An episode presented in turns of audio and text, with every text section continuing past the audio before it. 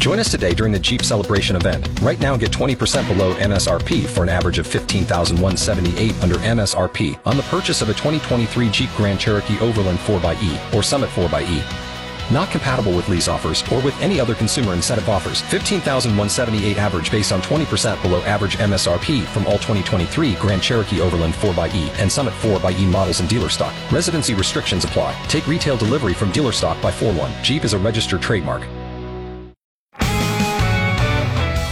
Good morning. I'm Jeff Motz, 27 degrees at KFOR, FM 101.5, 1240 AM. It's 703. A special send-off was held Sunday afternoon at Memorial Stadium for the Nebraska Air National Guard's 2nd Airborne Battalion, 134th Infantry Regiment. The 130 members of the unit based out of Mead will head over to the Horn of Africa to serve as security forces, working with the U.S. military and partner nation forces. It's the first time the unit has been deployed overseas. The battalion was created in 2019 to help with historic flooding in Nebraska. What led to a two vehicle crash Sunday afternoon in the village of Holland, about 15 miles southeast of Lincoln, is still under investigation. The crash happened at 96th and Panama Road. The Lancaster County Sheriff's Office told KFOR's media partner 1011 now at the scene that two people from one of the vehicles was taken to a Lincoln hospital by first responders. Injuries are not believed to be life threatening.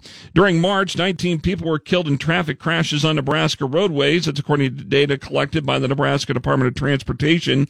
There were 29 fatalities in March of 2022.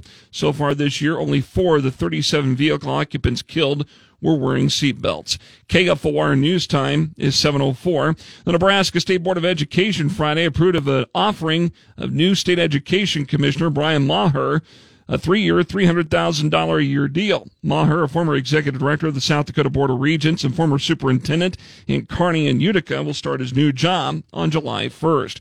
The average price of unleaded fuel across Nebraska has risen to $3.53 a gallon, nearly 30 cents from where it stood a month ago. Now, if you compare it to a year ago, AAA Nebraska says that the average price for unleaded fuel in Nebraska at that time was $3.79 a gallon.